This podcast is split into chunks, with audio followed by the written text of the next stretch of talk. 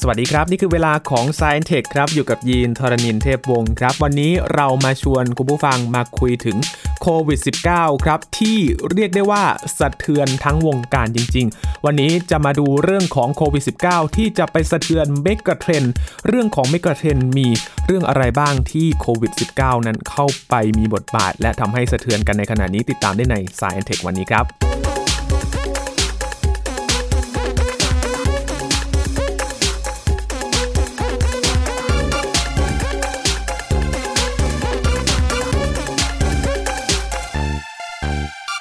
เป็นอีกหนึ่งมุมที่ต้องให้ความสนใจเหมือนกันนะครับ นอกจากการแพร่ระบาดแล้วก็การรักษาเรื่องของผู้ป่วย เรื่องของโควิด -19 ที่ไปมีผลกระทบในด้านต่างๆ ที่เกิดขึ้นในขณะนี้ทั้งด้านเศรษฐกิจสังคม และการใช้ชีวิตตอนนี้มีผลไปทุกๆด้านเลยนะครับ หรือแม้แต่เรื่องของเมกะเทรนเองที่โควิด -19 ตอนนี้ก็ไป จะเรียกว่าสกิดก็ไม่ได้นะครับ เรียกว่าไปกระทุ้งกันเลยดีกว่านะครับเรื่องของเมกะเทรนตอนนี้ว่าโควิด -19 ไปทำให้ megatrend ต่างๆ เหล่านี้เปลี่ยนแปลงไปอย่างไรบ้างนะครับ วันนี้คุยกับอาจารย์บัญชาธนบุญสมบัติครับ สวัสดีครับอาจารย์ครับ สวัสดีครับยีนครับ สวัสดีครับท่านผู้ฟังครับ ก่อนจะคุยกันเรื่องของการเปลี่ยนแปลง megatrend คืออะไรครับอาจารย์ megatrend เนี่ยเทรนแปลว่าแนวโน้ม mega แปลว่าใหญ่มากครับๆนะครับก็คือแนวโน้มของโลกที่ใหญ่มาก เช่น เรื่องของ climate change การเปลี่ยนแปลงภูมิอากาศ เราเรียกว่าเป็น aging world aging society คือเป็นแนวโน้มที่หลีกเลี่ยงไม่ได้ มันไปอย่างนั้น ทีนี้เนื่องจากว่าไอ้โควิด -19 เนี่ยนะครับเขาถ้ามองในแง่โรคก็เป็นโรคครับแต่ว่ามองในแง่เขาเป็น disruptor คือเป็นตัวที่ไป disrupt เรียกว่า เศรษฐกิจสังคมสุขภาพต่างๆ ก็มองได้เหมือนกัน นี่คำคำถามคือว่าโควิด -19 เนี่ยคล้ายๆเป็นผู้เล่นหน้าใหม่ เข้ามาแบบตอนนี้กำลังดังมากกลบเรื่องอื่นไปหมดเลยนะ แม้แต่เรื่องภัยแล้งในบ้านเรา หรือแม้แต่เรื่องฝุ่นเรื่องอะไรต่างๆหรือว่าแม้แต่เรื่องสงครามการค้าระหว่างอเมริกากับจีน ซึ่งก่อนหน้านี้ก็ฮึ่มๆกันอยู่ใช่ไหมครับเงียบไปเลยเห็นไหมเงียบไปเลยคือ เขาจะไม่พูดกันเรื่องนี้แล้วตอนนี้เขาจะพูดหายไปจาว่ากพื้นที่จะเอาจะเอาสื่อเลยใช่จะเอาตัวรอดได้ยังไงก่อนเป็นอย่างนั้น ก็แปลว่าเป็นมวยหมัดหนักที่เข้ามาแต่นี้แชมป์เก่าที่ยังเป็นแนวโน้มของโลกอยู่เนี่ยก็ยังอยู่ครับอ่าก็แปลว่าทั้งแชมป์เก่าแชมป์ใหม่เนี่ยเขาอาจจะเสริมกันขัดแย้งกันหรือเปล่า หรือไปเร่งแชมป์เก่าให้ทำงานเร็วขึ้นหรือเปล่าอะไรอย่างนี้เดี๋ยวมาดูกันครับเมื่อสักครู่อาจารย์บอกว่าเป็น disruption ครับเราจะพูดถึงดิจิทัล disruption กันใช่ที่มัใช่ทำให้การสื่อสารหรือว่าเรื่องของเทคโนโลยีใช่สะเทือนไปครับแต่ว่า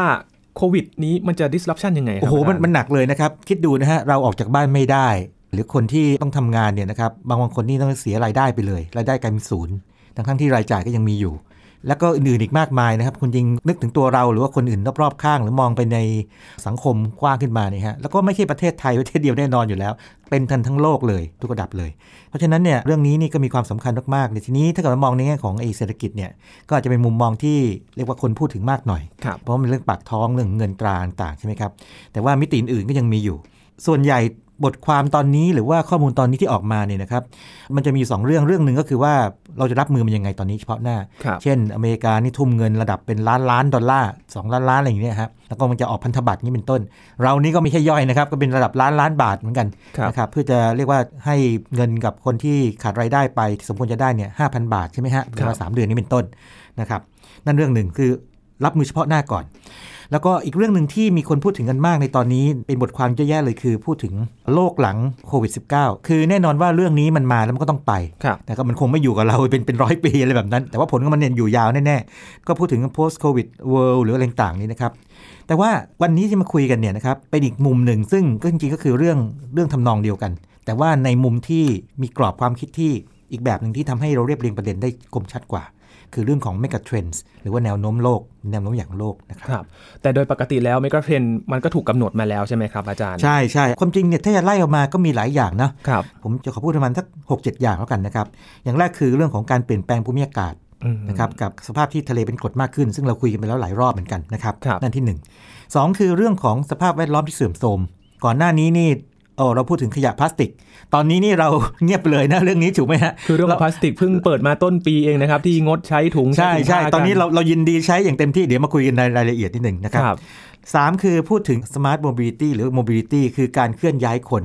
อืมนะครับจะเห็นว่าคร่าวๆตอนนี้คงไม่ค่อยมีใครกล้าไปขึ้นรถไฟฟ้าเนาะใช่ไหมครับครับถ้าดูไอ้ฟันจะเงียบเหงาเลยนะ เพื่อนผมนี่ถ่ายภาพให้ลงเลยลงให้ดูใน Facebook นี่พบว่า โอ้โห แบบผีหลอกเลยอะเขาว่าอย่างนั้นน่าน่ากลัวมาก โล่งเลยโล่งครับสี่คือพูดถึง urbanization คือสภาพความเป็นเมืองที่ใหญ่ขึ้น หมายถึงว่าหลายปีที่ผ่านมานี่นะครับเกินครึ่งหนึ่งของประชากรโลกเนี่ยเข้ามาอยู่ในเมืองมากขึ้น แต่นี่คำถามคือว่าด้วยความเป็นเมืองอย่างอู่ฮั่นอย่างเงี้ยหรือเมืองใหญ่ๆนิวยอร์กเนี่ยโดนโจมตีหนักขนาดนี้นะฮะครับมันทำให้การจัดการนี่ยากนะถูกไหมเมื่อเทียบกับเมืองเล็กๆอ่า urbanization ยังไปอยู่ไหมยังยังเป็นอย่างนี้อยู่ไหมครับแล้วก็ 5 พูดถึงเรื่องที่เราคุยกันเลย work from home หรือว่าพวกเรียนทางไกลออนไลน์นะครับเรื่องของ e-commerce ต่างๆ สั่งซื้อต่างๆนะครับแล้วก็อย่างที่ 6 คือจะพูดถึงอุตสาหกรรมการผลิตซึ่งสำคัญมากเพราะว่าถ้าเราผลิตไม่ได้เนี่ยนะครับแปลว่าเราก็ต้องใช้ของเก่าไปถึงจุดหนึ่งก็ต้องหมดครับแล้วก็การค้าขายไม่เกิดขึ้น แล้วก็สุดท้ายคือพูดถึงสังคมผู้สูงอายุนะครับครับก็อาจจะมีเรื่องอื่นอีกนิดหน่อยนะครับหากว่านึกขึ้นได้ในระหว่างทางนะครับยินครับครับครับพอมองแบบนี้ยินลองมองภาพรวมนะครับอาจารอืย์มเรื่องของโควิด -19 แล้วมันไปสะเทือนกับเมกะเทรนด์ต่างๆ ที่อาจารย์เล่ามา ดูเหมือนว่ามันจะมีทั้งดีและไม่ดี ใช่ หรือว่ามีทั้งเร่งหรือเป็นนุ่นหน่วงอะไรอย่างนี้เป็นต้นครันะบเรามาดูกันนะครับครับลองดูอันที่ก่อนเลยนะครับ เรื่องของ climate change เอาชัดเจนมากครับ คือว่ากรณีของการเปลี่ยนแปลงภูมิอากาศเนี่ยเกิดจากแก๊สเรือนกระจก แก๊สเรือนกระจกมีหลายอย่างหลายชนิดนะครับ แต่ตัวสำคัญมากอันดับหนึ่งเลยก็คือแก๊สคาร์บอนไดออกไซด์ครับอันนี้เคยคุยไปแล้วในรายการนะบอกว่าในช่วงประมาณสัก 1 เดือนครึ่ง หรือว่าสองเดือนที่ผ่านมานะครับก่อนเราคุยกันเนี่ยนะครับ หลังจากที่กิจกรรมทางเศรษฐกิจเนี่ยมันลดลงไปเยอะเลย ในจีนในอิตาลีและอีกหลายพื้นที่ในโลกนี้นะครับ พบว่าแก๊สคาร์บอนไดออกไซด์แทนที่จะเพิ่มขึ้นตามที่เขาบอกว่าน่าจะเป็น ถ้าเกิดว่าคาดการณ์อย่างนี้เนี่ยมันกลับไม่เพิ่มขึ้น ก็แปลว่าการที่มนุษย์เนี่ยหยุดกิจกรรมทางเศรษฐกิจนยครับเนื่องจากโควิด -19 เนี่ยนะครับมีผลทำให้แก๊สคาร์บอนไดออกไซด์เนี่ยมีความเข้มข้นไม่เพิ่มขึ้นได้จริงๆนะครับอย่างน้อยในช่วงที่ผ่านมา แต่พอเศรษฐกิจเริ่มอาจจะเดินใหม่ในอนาคตอันใกล้นี้ หวังว่านะครับหรือว่าในอนาคตที่จะถึงนี้เนี่ยครับก็เดี๋ยวคงกลับเหมือนเดิม ก็แปลว่าอะไรครับเอาเข้าจริงแล้วเนี่ยยินว่าฟังเรื่องนี้มานานแล้วไอ้เรื่อง climate change เนี่ยไม่ว่าจะสนธิสัญญาอะไรหรือว่าปฏิญญาอะไรต่างๆเนี่ยมันได้ผลไหมยิน มันมันสามารถช่วยหยุดแก๊สคาร์บอนไดออกไซด์ได้จริงๆไหมยินกำลังมองว่าการที่รณรงค์กันครักับที่เกิดขึ้นในสถานการณ์นี้นะครับอาจารย์ยินรู้สึกว่าสถานการณ์ตอนนี้ดูเหมือนจะได้ผลมากกว่าการที่ใช่ใช่ไปรณมรองงค์แง่กันนี้อีกนะแต่จริงๆเราก็ไม่คิดว่าเป็นเรื่องที่ดีนะครับนะครับแต่ว่ามองมองแง่หนึงคือว่าจริง ๆ แล้วถ้าหากมนุษย์หยุดตรงไอ้กิจกรรมเศรษฐกิจได้เนี่ยนะครับแก๊สคาร์บอนไดออกไซด์เนี่ยก็ไม่เพิ่มขึ้นได้เหมือนกันครับแล้วก็อย่างเกรตา ธุนเบิร์กเนอะมาพูดเนี่ยก็แทบจะไม่ช่วยอะไรมากเท่าไหร่ อย่างมากก็สร้างจิตสำนึกขึ้นมาในระดับหนึ่งแล้วคนก็ครับชอบฮ่าๆแบบรู้สึกว่ามันมันสะใจดีต้องพูดอย่างนั้นดีกว่านะครับทีนี้ถ้าแก๊สคาร์บอนไดออกไซด์ไม่เพิ่มขึ้นเนี่ยปริมาณแก๊สคาร์บอนไดออกไซด์ที่ลงในน้ำทะเลเนี่ยก็ต้องแบบไม่เพิ่มขึ้นมากเมื่อเทียบกับเมื่อก่อนนี้ด้วยก่อนหน้านี้ด้วยเหมือนกัน เรื่องของทะเลเป็นกรดมากขึ้นก็เรียกว่าช่วยยืดอายุออกไปอีก อย่างน้อยๆเนี่ยนะครับในระดับประมาณ 1 เดือนที่ผ่านมา หรืออาจจะมากกว่า 1 เดือนสักนิดหนึ่งหนึ่งเดือนครึ่งสองเดือนนี้ประมาณนี้ครับแปลว่าอะไรบทเรียนครั้งสำคัญของมนุษย์คือว่าหากว่าเรามีระบบเศรษฐกิจอันใหม่ขึ้นมา ที่จะลดการปลดปล่อยคาร์บอนไดออกไซด์ขึ้นไปในบรรยากาศเนี่ยนะครับเราก็สามารถที่จะช่วยเบรกหรือชะลอภาวะโลกร้อนหรือ climate change นี้ได้ หรือสภาพทะเลเป็นกรดได้เหมือนกันนะครับแต่ว่าถ้าเกิดว่ามนุษย์ยังไม่เปลี่ยนทัศนคติ แล้วก็ยังกลับไปเหมือนเดิมเนี่ยนะครับ ก็พอหลังจากโควิด19ผ่านพ้นไป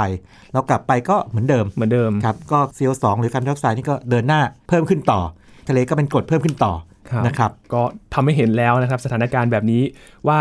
เราจะไปต่อหรือว่าพอแค่นี้ ใช่ใช่ อันนี้เป็นอะไรที่เหมือนกับมองในแง่ อันนี้ไม่มองแบบวิทยาศาสตร์นะครับ มองแบครับบชาวบ้านชาวบ้านเนี่ยนะครับ เหมือนโควิดสิเนี่ยเขามาเตือนเราแบบกระชากเราแรงๆเลยบอกว่าอืมนี่นะ นี่ทำให้ดูนะขนาดแค่ไวรัสตัวเล็กๆ แต่กระจายได้ง่ายๆ แบบเนี้ยไปทั่วทั่วโลกเนี่ยสามารถหยุดคุณได้ภายใน 3 เดือนครับที่ผ่านมา แต่ว่าถ้าคุณคืนปล่อยให้ CO2 เนี่ยครับไอ้แก๊สคาร์บอนไดออกไซด์นะครับและแก๊สเรือนกระจกอื่นๆเนี่ยนะครับขึ้นสู่บรรยากาศแล้วก็ลงไปในทะเลเนี่ยอีกประมาณสักศตวรรษหน้าเนี่ยนะครับหรือว่าถ้าเกิดว่ามันไปถึงที่เพดานที่เขาตั้งไว้คือ1.5 องศาเซลเซียสเนี่ยครับ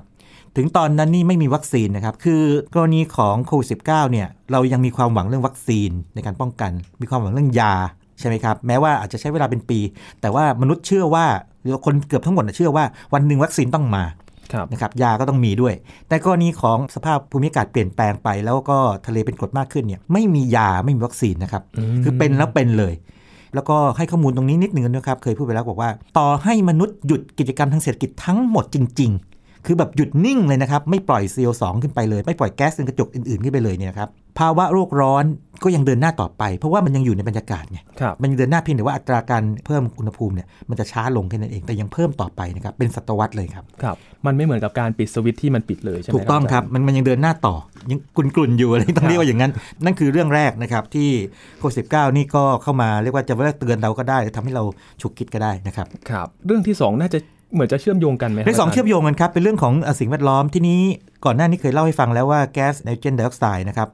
ซึ่งเป็นแก๊สที่เกิดจากกิจกรรมทางการเผาพวกเชื้อเพลิงต่างๆเนี่ยนะครับเป็นพิษต่อพวกปอดอะไรพวกนี้ด้วยนะครับและ PM 2.5เนี่ยลดลงได้จริงอืม นะครับอย่างน้อยๆเนี่ยในเมืองประเทศจีนนะครับอิตาลีแล้วผมไปเจอข้อมูลล่าสุดอีกแล้วเนเธอร์แลนด์นี่ก็มีอ๋อก็ก็ลดลงไปเหมือนกันนะครับ PM 2.5นี่ผมยังไม่เจอที่อื่น แต่ว่ากรณีของจีนเนี่ยลดลงครับทีนี้บางคนถามว่าเอ๊ะอย่างกรุงเทพนี่ลดไหม ผมเองก็ยังไม่ได้ไปดูตัวเลขนะ แต่เชื่อว่าอย่างนี้มีหลายคนบอกท้องฟ้าดีขึ้นนะหรืออากาศดีขึ้นเพราะว่าตั้งแต่รถมันน้อยลงไปเนี่ยครับอาจจะไม่ถึงกับมากนักทีนี้บางคนก็พูดถึงเชียงใหม่เชียงใหม่นั่นกรณียกเว้นนะครับเพราะว่ามันมาจากไฟป่าที่ที่มันเป็นกรณีเฉพาะมากๆครับในกรณีของสิ่งแวดล้อมเนี่ยนะครับแปลว่ากิจกรรมของมนุษย์เนี่ยพอลดลงไปเนี่ยก็จะดีขึ้นในแง่นี้ แต่ทีนี้มันมีอีกมุมหนึ่งยินครับ ตอนนี้เราไม่สามารถไปนั่งตามร้านอาหารได้เนาะใช่ต้องซื้อครับกลับบ้าน ก็แปลว่าต้องมีแพคเกจจิ้งมีถุงมีห่อครับอ่าหรือมีกล่องใส่ พวกนี้นี่มันไปใช้ซ้ำไม่ได้ไงใส่อาหารมาอ่าน้อยน้อยครั้งมากที่ใช้ซ้ำถ้าใช้ซ้ำก็คือถุงพลาสติกอาจจะเป็นถุงขยะไปครับหรือว่าบางคนอาจจะเรียกว่ายอมใช้ซ้ำกับบางเรื่องที่มันเอ่อใส่รองเท้าใส่อะไรที่มันอาจจะไม่ไม่ค่อยสะอาดนักเนี่ยอาจจะได้ แต่มันก็ใช้ซ้ำมากไม่ได้ ขยะเพิ่มขึ้นแน่นอนครับแล้วยิ่งเอ่อ delivery อาหาร ซึ่งตอนนี้เราแหมมันเราดีใจกันมาก โอ้ไม่เป็นไรละโอเค ไม่ต้องไปตามห้างไม่ต้องไปตามร้านก็ได้สั่งมาก็ได้นะครับ จากพวกส่งต่างๆนี่นะครับ สบายเลยแต่ว่าลองคิดถึงปริมาณของขยะที่เพิ่มขึ้นสิครับ ก่อนหน้านี้เราทำไมฮะเรารณรงค์เพื่อที่จะลดขยะพลาสติกครับกันเต็มที่เลย แต่ด้วยสถานการณ์ Delivery มันจำเป็นจะต้องมีแพ็กเกจไม่มีใครพูดถึงเรื่องการลดอีกต่อไปแล้ว ทั้งทั้งจริงแล้วรู้รู้ทั้งรู้ว่าขยะจะล้นเมืองในอีกไม่นาน เพราะว่าลองคิดดูถ้าทุกวันเอ่อสมมุติว่าหนึ่งคนหนึ่งคนสักหนึ่งครั้งที่เหลืออาจจะทำกับข้าวกินเองอะไรนะครับ โอ้โหปริมาณขยะเฉพาะประเทศไทยเท่าไหร่ แล้วถ้าคิดทั้งโลกเท่าไหร่อืมนะครับแล้วก็อย่าลืมว่าเรายังไม่มีวิธีการกำจัดได้อย่างเรียกว่าร้อยเปอร์เซ็นต์ครับนะครับในบางประเทศเนี่ยอาจจะจัดการได้ด้วยกฎหมายแล้วก็วัฒนธรรมของผู้คนครับในในประเทศเราเนี่ยเริ่มมีจิตสำนึกมากขึ้น แต่ว่าการจัดการก็ยังไม่ไม่ถึงกันดีนักถูกไหมครับ อีกด้านหนึ่งที่เป็นที่ถกเถียงกัน แล้วก็มีนักวิชาการจากต่างประเทศพูดถึงกันนะครับอาจารย์เรื่องของขยะที่เกี่ยวข้องกับเครื่องมือทางการแพทย์ ขยะติดเชื้อครับใช่ขยะติดเชื้อพวกนี้นี่ก็สำคัญมาก เพราะว่าต้องจัดการอย่างถูกต้องตามหลักวิชาการครับอย่างเวลาโรงพยาบาลเนี่ยเขากำจัดขยะติดเชื้อนี่โอ้โหสมมติว่าคนที่ไปจัดการขยะพวกนี้ต้องใส่ชุดป้องกัน อุปกรณ์ป้องกันต่าง ๆ มากมายนะครับ คิดดูทั้งเชื้อโรค ทั้งสารคัดหลั่งต่างๆนะครับสารเคมีต่างๆนี่นะทีนี้อย่างสมมติว่าหน้ากากที่เป็นพวกเป็นพลาสติกนั่นจริงแล้วเป็นพลาสติกดูเหมือนกระดาษเนี่ยนะครับเขาเรียกเป็นพวกไอ้นอนวูเวน พอสมมติเราไอจามไปนี่นะครับ เราคงไม่ใช้มันซ้ำถูกไหมครับ ยกเว้นว่าในกรณีที่แบบพูดกันขำแบบทั้งน้ำตาคืออย่างนี้คือว่าต้องเอาไปซักใหม่แล้วมาใช้ใหม่ในบางที่ทำอย่างนั้นเนี่ยนะแต่จริงๆในในทางโดยทั่วไปเนี่ยใช้แล้วต้องทิ้งไปเนี่ยก็ถือว่าเป็นขยะติดเชื้อแบบหนึ่งเหมือนกันครับถูกไหมครับ ก็เป็นอีกประเด็นหนึ่งที่ต้องต้องจัดการอย่างถูกต้องเออผมยังคิดว่าถ้ารัฐนะครับหรือว่าใครก็ตามเนี่ยสามารถสร้างงานได้จากส่วนนี้เนี่ยโดยที่ให้ผู้ทำงานเนี่ยทำงานได้อย่างปลอดภัยนี่ก็ อาจจะเป็นวิธีการหนึ่งหรือเปล่า ที่จะช่วยทำให้คนมีงานทำได้ด้วยครับนะครับเข้าไปจัดการมีโลจิสติกที่ถูกต้องอืมนะครับแล้วแต่ว่าทำอย่างปลอดภัยนะครับมีครับอุปกรณ์ป้องกันพร้อมเลย กลายเป็นว่าพอพูดถึงสิ่งแวดล้อมนะครับอาจารย์บางอย่างดูจะลดลงแต่บางอย่างก็กลับเพิ่มขึ้นแทน ถูกต้องถูกต้องมันก็มีมีบวกมีลบเป็นเรื่อครับปกติของโลกเลยนะครับครับข้ามจากเรื่องของสิ่งแวดล้อมมาดูอ่าองเรามาดูของการการเคลื่อนเคลื่อนที่ที่ดีไหมโอ้ก่อนหน้านี้เราเลยตื่นเต้นกับเรื่องอะไรบ้างนะเรื่องเกี่ยวกับการเคลื่อนที่นี่โอ้เราพูดถึงเรื่องรถไฟฟ้าเนโอ้อะดีใจมากเลยครับดีใจมีหลายสายกำลังก่อสร้างในกรุงเทพใช่ไหมแล้วก็รถยนต์ที่ใช้พลังงานไฟฟ้าใช่ไหมครับครับ พูดถึงรถยนต์ไร้คนขับนะฮะอะเรามาดูรถยนต์ไร้คนขับกัน ยินว่าในกรณีของโควิด -19 เนี่ยนะครับมันจะเกี่ยวข้องกับรถยนต์ไร้คนขับยังไงบ้างไหมลองเดาเล่นๆดู เกี่ยวกันยังไงเหรอครับอาเอจารอย์อาจจะลดปริมาณเรื่องของคนขับเหรอฮะที่อาจจะแบบ นำเชื้ออะไรมายีนยีนใกล้จะชิดเล่ากันเล่าให้ฟังอย่างนี้น่าสนใจไหมคืออย่างนี้ ตอนนี้เนี่ยสิ่งที่คนเอ่อเรียกว่าเป็นนโยบายสำหรับทุกคนเลยนะฮะ ทั้งทั่วโลกคือเป็น social distancing เนาะระยะซึ่งห่างซึ่งกันบางคนเอ่อเรียกว่า physical distancing คือห่างกันทางกายภาพ แปลว่าอย่างนี้ หากว่าสมมติว่าจะมีการขนส่ง ของจากที่หนึ่งไปที่หนึ่งนี่นะครับถ้าใช้คนมันก็จะมีความเสี่ยงอยู่เนาะครับใช่ไหมครับอ๋อแต่แต่ถ้าเกิดว่าเป็นรถไร้คนขับล่ะ ที่มาส่งของให้ ใช่เมืองจีนทำแล้วครับ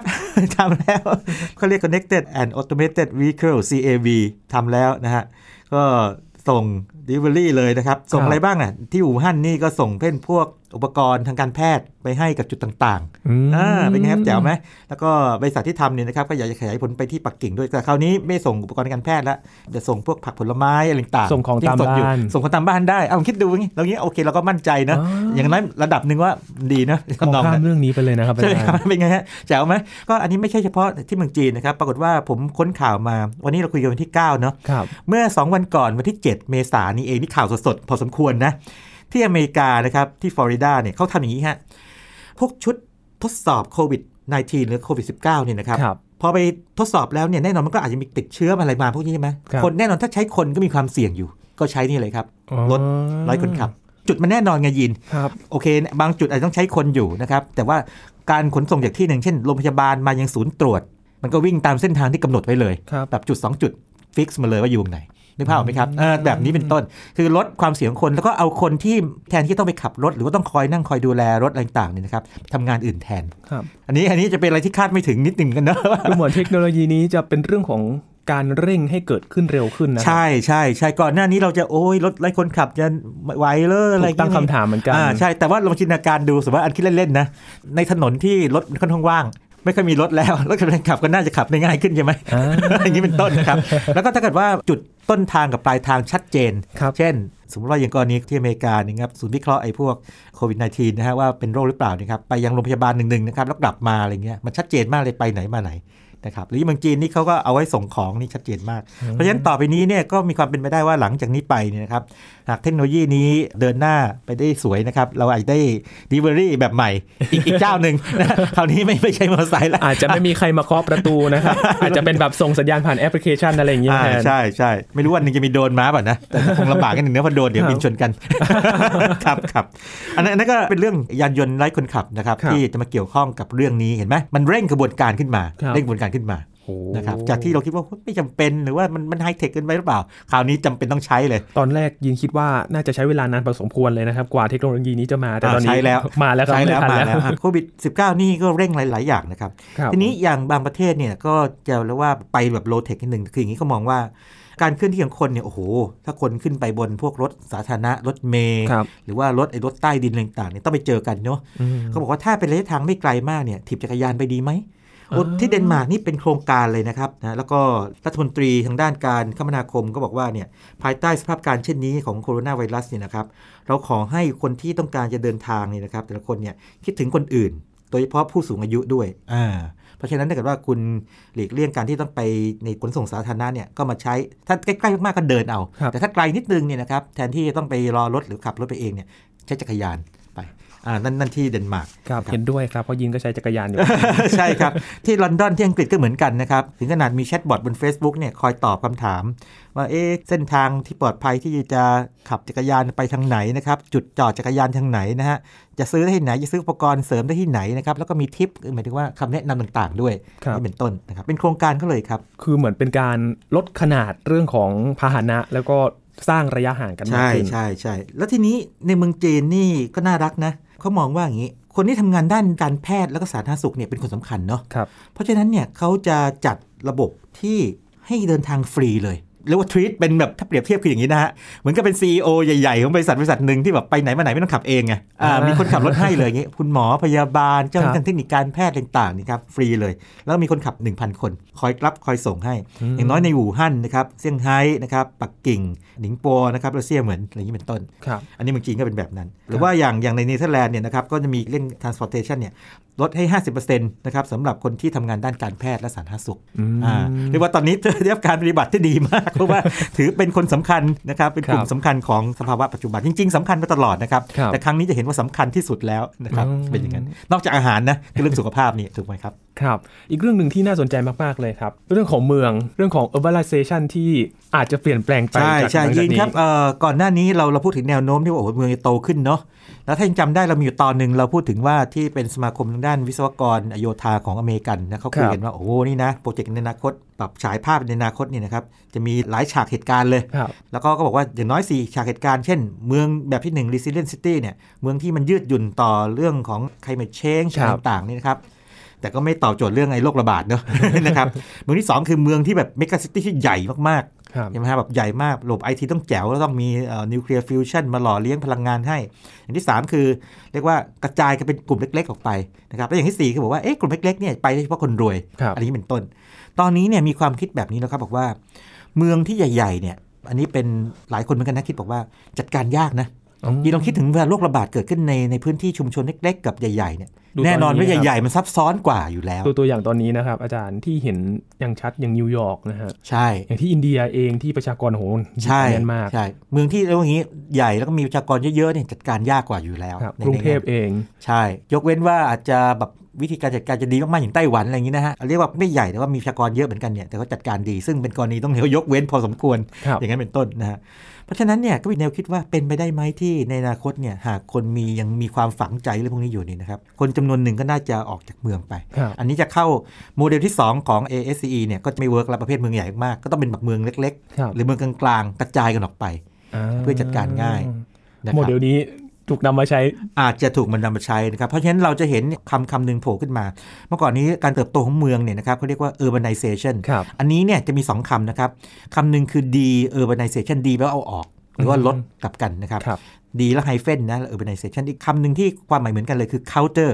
urbanization counter เพราะต่อต้านตรงข้ามไงอ๋ออ่อ่าตามตามเข็มนาฬิกาเรียก clockwise ใช่ไหมครับถ้าทวนเข็มเรียก counter clockwise counter ว่าตรงอืมตรงกันข้ามไงเพราะฉะนั้น เราอาจจะได้เห็นคำนี้คือ de urbanization กับ counter urbanization เนี่ยในเร็ววันนี้ หากว่าเทรนแนวโน้มนี้เป็นจริงนะครับเรื่องนี้น่าสนใจมากเลยนะครับ การบริหารจัดการของเมืองอาจจะเปลี่ยนไปหลังอ่าจากนี้คนนะคนก็คล้ายๆกลับสู่ชนบท หรือว่ากลับไปอยู่ในเมืองขนาดกลางๆหรือคอรับย่างนี้คล้ายๆกลับบ้านเกิดไปอย่างนี้ยินกลับลำปางไหมแซวคิดหน่อยอยู่ครับตอนนี้แต่ตอนนี้ยังไปไม่ได้นะครับครับครับยังมีงานภารกิจอยู่เยอะนะครับอีกเรื่องหนึ่งครับที่ยินมองว่ามันน่าจะเป็น disrupt ใน disrupt อีกทีหนึ่งนะใช่ใช่เทคโนโลยีครับอาจารย์ ใช่ โอ้ก่อนหน้านี้เราอยากจะแง้โอ้ยุค 4.0 นี่จะต้องเรียนแบบออนไลน์ครับใช่ไหมเฮ้ยคนบางคนทำงานแบบเฟิร์กพรมๆนี่ก็พูดกันไปนะครับ แล้วก็ CEO ของบางบริษัทหรือหลายบริษัทหรือหลายองค์กรต้องใช้คำนี้นะฮะ พยายามให้เกิดขึ้นนะครับครับหรือว่ามหาวิทยาลัยหลายแห่งก็จะพูดกันอยู่นั่นแหละนะ 4.0 ออนไลน์ต่างๆเนี่ย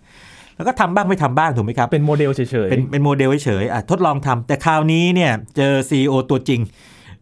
โควิด19ไม่ได้สั่งเลยนะครับ ถูกไหม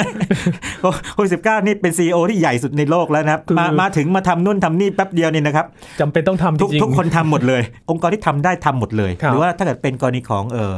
การเรียนทางออนไลน์เนี่ยนะครับมหาวิทยาลัยต้องทำทั้งหมดครับแล้วถึงขนาดอาจจะลามลงไปถึงระดับเป็นพวกประถมมัธยมแล้วอืมนะครับเพโรงเรียนถ้าเกิดมาโรงเรียนไม่ได้จะทำยังไงครับนะครับแล้วก็ไม่ต้องพูดถึงเรื่องของพวก online shopping โอ้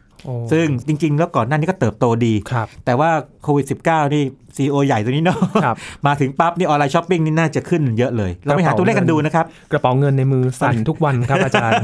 ครับทีนี้มันก็มีประเด็นว่าอย่างนี้ ใช่ว่าทุกคนจะมีอินเทอร์เน็ตเข้าถึงได้หมด บางทีเป็นคนเมืองหรือว่าคนไม่คนเมืองเนี่ยครับอาจจะมองแบบฟังรายการนี้อาจจะรู้สึกว่าเอ้ยก็เข้าอินเทอร์เน็ตง่ายๆนี่ง่ายจากอืมมือถือ มันไม่ทั่วถึงนะ ประเทศที่ทั่วถึงหรือว่าภูมิภาคที่ทั่วถึงจริงเนี่ยอย่างอเมริกาเหนือเนี่ยครับ 94.6% ก็ยังมีประมาณก็ยังมีส่วนที่ยัง5%อยู่เข้าไม่ถึง อย่างถ้าเกิดว่าอย่างทางแถบเราเอเชียเนี่ย53.6%เองนะครับ อันนี้ข้อมูลล่าสุดเลยนะครับ คือข้อมูลปี 2020 quarter แรกอ๋อผมไปหามานะครับเขาเรียกว่า Internet World Penetration Rates ครับนะครับว่าไปแบบว่า access ได้กี่คน ตามป่าตามดอยก็อาจจะไม่ถึงนะครับครับ หรือว่ามีอาจจะช้าอะไรอย่างนี้เป็นต้น เพราะฉะนั้นนั่นก็เรื่องหนึ่งกับอีกเรื่องหนึ่งที่สำคัญมากๆ ซึ่งเราเคยคุยกันไปแล้วนะครับ ในตอนที่พูดถึงเรื่อง Industry 4.0 เนี่ยคืออย่างนี้ เรื่องของ Cyber Security โอ้ยินครับโอ้ รู้ไหมเมื่อสองวันก่อนนี่เอง 7 เมษายนเนี่ยไต้หวันได้แบนการใช้ซูมโปรแกรมซูม ในการที่เรียกว่าจะประชุมที่แบบเป็นทางการเป็นแล้ววิดีโอใช่ เพราะว่าซูมเนี่ยไต้หวันเขาอ้างว่าอย่างนี้บอกว่ามันไม่ปลอดภัยอาจจะโดนนั่นได้ โดยเฉพาะอย่างยิ่งข้อมูลจากซูมเนี่ย ส่วนหนึ่งมันถูกแชนแนลหรือมันถูกส่งเข้าไปในจีนก่อน แล้วมันออกมาอีกทีนึงอย่างนี้เป็นต้น อาจจะเป็นเรื่องการเมืองนิดด้วยนะที่ผมไม่แน่เรื่องใจของความนะมั่นคงด้วยแต่ว่าครับที่ชัดๆคือไต้หวันเนี่ยแบนการใช้ official use คือใช้ทั่วไปไม่เป็นไรครับแต่เมื่อไหร่ก็ตามเป็นการประชุมที่เป็นทางการเนี่ยห้ามใช้ แล้วให้ให้ใช้อย่างอื่นแทนครับนะครับ เรื่องของการเข้าถึงอินเทอร์เน็ตนี่น่าสนใจตรงที่ว่าความเหลื่อมล้ำที่เกิดขึ้นนะคโอ้ความเหลื่อมล้ำมันจะมากขึ้นคนที่เข้าถึงได้เนี่ยก็จะสบายเลยเอาครับง่ายๆอย่างที่แจกเงิน 5,000เนี่ยนะครับใครยังมีที่คนได้ก็ได้เลย คนยังไม่ได้ลงทะเบียนไม่ได้ก็ก็มีนะครับแต่เข้าถึงไม่ได้ก็มีนะครับอย่าคิดว่าทุกคนเป็นเหมือนกันไม่ไม่จริงนะครับอันนี้นะอืมครับอันนี้ก็ต้องเหมือนสะท้อนให้เห็นว่าอินเทอร์เน็ตเนี่ยเข้าถึงทุกกลุ่มหรือยัง ใช่ใช่ครับแล้วก็มีเรื่องของ telemedicine การแพทย์ทางไกลนะครับ ก็ในประเทศไทยเลยก็มีนะครับ อันนี้ต่างประเทศนี่คงมีมาสักพักหนึงแล้วแต่นี่ครับเป็นการเร่งนะครับจิตแพทย์บางท่านเนี่ยก็ให้คำปรึกษาอืมแบบออนไลน์อ่าอย่างนี้ได้เหมือนกันหัวนะครับข้อนี้เมกะเทรนนี้น่าจะชัดเจนตรงที่ว่าจะควรจะต้องเร่งมาก ๆ ใช่เลยนะใช่เพราะฉะนั้นแนวโน้มการใช้เรื่องของพวกไอออนไลน์ทั้งหลายเนี่ยนะครับถูกเร่งโดยโควิด -19 นะครับครับอีกเรื่องหนึ่งครับที่มีผลต่อเรื่องของการผลิตอ่าที่เป็นการอุตสาหกรรมสำคัญมาก ๆ เลยนะครับ ตัวนี้แหละตัวที่เชื่อมโยงยี่ที่บอกว่า พอการผลิตลดลงเนี่ยนะครับพวกแก๊สคาร์บอนไดออกไซด์ถูกปล่อยน้อยลงอะไรเงี้ยนั่นนั่นแง่บวกนะครับ แต่นี้ถ้าไม่ผลิตก็แสดงว่าไม่มีการจ้างงานอืมไม่มีการจ้างงานก็อาจจะกรณีที่เบาๆหน่อยก็คือบอกว่าลดเวลาทำงานลงไปครับกรณีหนักๆหน่อยก็คือเลิกออฟคือไล่ออก หรือว่าเชิญออกหรือตามโอ้ไม่ไม่ดีแน่เนาะเพราะคนไม่มีงานก็คือไม่ไม่มีรายได้เข้ามา ถ้าเรายังมีโมเดลการที่ว่าแบบเศรษฐกิจที่ว่าเราต้องมีการตอบแทน หรือว่าทำงานถึงได้เงินแล้วเอาเงินเนี่ยไปจับจ่ายซื้อสินค้าบริการอยู่เนี่ยนะครับ ถ้ายังเป็นโมเดลนี้อยู่เนี่ยนะครับ การหยุดการผลิตเนี่ยเป็นผลเสียต่อคน ความจริงเนี่ยจะเล่าให้ฟังว่ามีนักเศรษฐศาสตร์บางกลุ่มหรือบางค่ายนะครับที่เขาเริ่มคิดแล้วว่า ถ้ามีโมเดลอื่นไหมที่ให้ความสำคัญกับชีวิตแล้วก็สุขภาพมากกว่าไอ้เรื่องของการตอบแทนแบบนี้ครับอะไรอย่างนี้เป็นต้นนะครับ แต่ว่าผมเนื่องจากไม่ชำนาญเรื่องเศรษฐกิจพวกนี้นะฮะอันนี้ไว้เดี๋ยวลองอีกไม่นานเนี่ยนักเศรษฐศาสตร์คงมาอธิบายเรื่องพวกนี้เออเรื่องการผลิตจะเป็นแบบนี้ครับยีนจะมี 2 มิติอย่างน้อยๆอย่างแรกคืออย่างนี้ บริษัทบางบริษัทสามารถปรับรายการผลิตได้ อย่างเช่นพวก GM นะครับ General Motors ในอเมริกา Tesla Ford พวกนี้นะครับเขาก็ปรับรายการผลิตเขาเนี่ยไปผลิตพวกเครื่องช่วยหายใจอย่างบ้านเราเนี่ยอาจจะได้ยินข่าวว่าโก้นี่นะครับจะผลิตพวกชุดชั้นในนะฮะไปผลิตพวกหน้ากากผ้า ปรับเปลี่ยนอ่าปรับเปลี่ยนก็แสดงว่าพอปรับเปลี่ยนปั๊บก็คนยังมีงานทำอยู่ครับแล้วก็ของมีประโยชน์ด้วยขายได้ด้วยอย่างนี้เป็นต้นอืมนะครับนะชัดเจนมาก เรื่องหนึ่งคือเรื่องของ supply chain อันนี้สำคัญ เดี๋ยวยกตัวอย่างที่เป็นรูปธรรมนิดหนึ่งดีไหมครับยินครับอย่าง iPhone เครื่องหนึ่งครับยินยินใช้ iPhone ป่ะไม่แน่ใจไม่ได้ใช้ไม่ใช้ครับ iPhone นะไม่เป็นไร แต่ว่าคุณผู้ฟังหลายคนคงใช้ iPhone เนาะครับก็ iPhone เนี่ยออกแบบที่อเมริกานะครับแคลิฟอร์เนียแต่เวลาผลิตเนี่ยนะครับโอ้หลายประเทศมากเลยครับ ในอเมริกาเองก็ผลิตนะครับ อย่างเช่นจอที่สัมผัสได้เนี่ยนะครับ ก็ครับ Texas Instrument ห รืออย่าง Flash Memory เนี่ยก็ในอเมริกา แต่ถ้าเกิดว่าเป็น Memory Application Processor เนี่ยต้องให้ Samsung ทำนะครับหรืออย่างไอ้ Bluetooth หรือ Wi-Fi เนี่ยต้องให้มูราตะที่ญี่ปุ่นทำครับหรืออย่าง Phone Network Component เนี่ยหรือว่าอุปกรณ์ชิ้นส่วน ที่ทำสร้าง network เนี่ยต้องให้เยอรมนีทำขึ้นมา หรืออย่างที่ไต้หวันเนี่ยก็จะทำพวกไอตัวที่มันวัดไอความเร่งครับนะอย่างเวลาเราขยับ iPhone หรือว่าขยับพวกมือถือยุคสมาร์ทโฟนแบบใหม่เนี่ยมันจะรู้ว่ามันเอียงยังไงเซ็นเซอร์ทิศทางเป็นเซนเซอร์ต่างๆความเร่งต่างๆเนี่ยอย่างนี้นะครับอิตาลีก็มีทำบางส่วนครั power บ management พอทำเสร็จแล้วนะครับพวกนี้ก็ส่งไปที่จีนไปที่เซินเจิ้นก็ถูกเรียกว่าประกอบ ที่นั่นะครับนอ่าที่ประเทศจีน โดยบริษัทไต้หวันนะ แต่ว่าไปที่จีนเพราะค่าแรงถูกกว่าที่อื่นไงครับอ่าแล้วค่อยๆส่งออกไปเป็นต้น ทีนี้โอ้จะเกิดอะไรขึ้นถ้าเกิดว่าอย่างอิตาลีอย่างเงี้ยต้องหยุดหรืออย่างจีนเนี่ยเกิดหยุดขึ้นมากระทบทั้งสายครับเลยกระทบทั้งสายหมดเลยนะครับอันนี้ global supply chain นะครับเป็นเรื่องที่นักเศรษฐศาสตร์นี่เขาเขาพูดถึงกันมานานแล้วนะครับบอกว่ามันเป็นโมเดลที่ดีในแง่ที่ว่า เราเลือกบริษัทหรือว่าเลือกประเทศหรือ พื้นที่ที่ดีที่สุดในการผลิตนั้นเพื่อให้ต้นทุนต่ำสุดครับแล้วส่งไปประกอบอีกที่หนึ่งที่ให้ต้นทุนต่ำสุด จะได้กำไรเยอะๆไงอ่าแล้วก็พอทำอย่างนี้ปั๊บเนี่ยนะครับมันจะเชื่อมโยงกันหมด แต่จะเกิดอะไรขึ้นหากสายโซ่ข้อหนึงมันขาดโอ้ หรือมันไม่ฟังก์ชัน ฟันเฟืองอันหนึงไม่หมุนก็ไปกันเยอะเลย สะเทือนไปทั้งหมดเลยสะเทือนนะครับหมดอาเลยจารย์นะครับความจริงก่อนหน้านี้เราก็เคยเจอประสบการณ์นี้ครับ อย่างเช่นปีปีน้ำท่วมนะปี 54เนี่ยนะครับครับ บ้านเรานี่เอ่อหลายท่านคงทราบว่าผลิตฮาร์ดดิสก์เยอะสุดใช่ไหมที่ครับอยุธยา ใช่ครับใช่พอน้ำท่วมปั๊บนี่ฮาร์ดดิสก์นี่กลายเป็นของหายากเลยในที่ช่วงค้าขาดตลาดเลยตลาดเลย แล้วก็ราคาแพงขึ้นด้วยโอ้นะครับก็คงต้องมาคิดทบทวนกันใหม่ว่า เอ๊ะกระบวนการผลิตใช่แบบนี้ใช่จะดีหรือไม่ก็มันก็มีแนวโน้มบอกว่าเป็นไปได้ไหมที่หลายอย่างที่สำคัญเนี่ยนะครับแต่ละประเทศหรือแต่ละพื้นที่เนี่ยเขามีแนวโน้มว่าจะดึงเข้าหาตัวครับเอ่อแบบนี้ก็ทำให้ต้นทุนสูงขึ้นอืมนะครับแต่ว่ามันรับประกันความปลอดภัย หรือว่ากระจายความเสี่ยงโดยให้เรียกว่าไม่ใช่ที่เดียวที่ผลิตไอ้ของชิ้นนี้มีมากกว่าหนึ่งที่ เกิดที่หนึ่งเจ๊งไปยังมีที่หนึ่งสำรองอยู่อย่างนี้เป็นต้นนะครับครับ เรื่องสุดท้ายที่เป็นเมกะเทรนด์ที่จะคุยกัน เรื่องสุดท้ายนี่น่าอาจะจจะฟังแล้วเศร้าๆนิดนึงคืออย่างนี้ครับสะเทือนเหมืเรื่ออนงกันของนะครับเอ่อสังคมผู้สูงอายุเนาะครับคืออันนี้ว่าว่าไปตามข้อเท็จจริงนะครับคืออย่างนี้โควิด -19 เนี่ยนะครับโอเคติดกันเยอะเลยเนาะแต่ว่าส่วนใหญ่เนี่ยไม่เสียชีวิตถูกไหมครับครับแล้วก็ส่วนหนึ่งเสียชีวิตเร็วส่วนหนึ่ง ถ้าคิดสัดส่วนเยอะหน่อยก็อย่างอิตาลีสิบกว่าเปอร์เซ็นต์นี้เป็นต้นครับแต่ค่าเฉลี่ยจะต่ำกว่านั้นเยอะพอสมควรนะครับ แต่ว่าถ้าไปดูช่วงอายุเนี่ย ปรากฏว่าคนที่อายุตั้งแต่วัน60ขึ้นไป แล้วยิ่งมากเท่าไหร่นะครับ โอกาสเสียชีวิตก็ยิ่งมากตามมีไปความด้วยเสี่ยงมากใช่ขึ้นบางคนถึงขนาดบอกว่าเจ้าโควิด -19 นี่ถูกออกแบบมาให้เรียกว่าล้างประมาณเบบี้บูมเมอร์หรือเปล่าอย่างเงี้ย อันนี้เป็นครับการพูดที่แบบตลกร้ายนะครับตลกร้าย แต่ว่าจะบอกว่าผู้สูงอายุเนี่ยก็จะมีโอกาสเสียชีวิตมากกว่าครับแปลว่าถ้าเกิดว่า สเกลของการที่เหตุการณ์ที่เกิดขึ้น ถ้าเกิดไม่ใหญ่มากนะครับ สัดส่วนของโลกสังคมผู้สูงอายุก็จะไม่ไม่ขยับมากนักอืมแต่หากว่ามีการเสียชีวิตมากแล้วผู้ที่เสียชีวิตเนี่ยเป็นผู้สูงอายุมากเนี่ยครับสัดส่วนของผู้สูงอายุนี่ก็จะเปลี่ยนตามไปด้วย ต่อประชากรที่เหลือนะครับ เพราะฉะนั้นในแง่นี้สังคมผู้สูงอายุเนี่ยก็จะมีความเกี่ยวข้องกับโควิด -19 ด้วยเช่นกัน แล้วก็มองในแง่หนึงคืออย่างนี้ เราต้องปกป้องนะครับผู้สูงอายุไม่ใช่ในประเทศเราอย่างเดียวนะครับทั่วโลกเลยนะคครัรับบ ให้เรียกว่ามีความเสี่ยงจากการที่ติดติดเชื้อ หรือว่าหากว่าติดเชื้อแล้วต้องได้รับการรักษาอย่างดีที่สุดเพื่อไม่ให้เสียชีวิตนะครับ เพราะการคาดการณ์ของสังคมผู้สูงอายุก็เป็นไปในทิศทางที่มากขึ้นอยู่แล้วใช่ถูกต้องก็ต้องยกระดับคุณภาพครับชีวิตของครับผู้สูงอายุให้มากและขึ้นนี่ไเป็นเรื่องใหญ่ๆที่โควิดสิเนี่ยมีผลกระทบได้อย่างไร ความจริงน่าจะมีเรื่องอื่นอีกนะครับครับแต่ว่าหากว่าท่านผู้ฟังคิดถึงเรื่องอื่นได้นะครับ ก็เขียนคอมเมนต์เอาไว้ในในเว็บก็ได้นะครับในใน Facebook ในตอนนี้ของะคบรายตอนการนี้ของรายการก็ได้นะครับครับ เป็นเรื่องที่ กระเทือนทั้งหมดจริง ๆ นะครับ ที่เราพูดมาแล้วก็มีมากกว่านี้แน่นอใช่นใช่แล้วถ้าเมื่อเมื่อเวลาผ่านไปนี่ก็น่าจะมีอะไรที่เราคาดไม่ถึงครับหรือคาดถึงแต่ว่าอาจจะคาดมากไปน้อยไปเนี่ยโผล่ขึ้นมาให้เห็นตามข้อเท็จจริงที่เกิดขึ้นนะครับครับวันนี้ขอบคุณอาจารย์บัญชามาก ๆ เลยครัยิบนดีมากครับ นี่คือ Science Tech ครับคุณผู้ฟังติดตามรายการกันได้ที่ thaipbspodcast.com นะครับติดตามเรื่องราววิทยาศาสตร์เทคโนโลยีและนวัตกรรมกันได้ทุกที่ทุกเวลาผ่านทาง Thai PBS Podcast ทุกช่องทางแอปพลิเคชันกันด้วยนะครับช่วงนี้ยินทรณินเทพวงศ์พร้อมกับอาจารย์บัญชาธนบุญสมบัติลาคุณผู้ฟังไปก่อนนะครับ สวัสดีครับ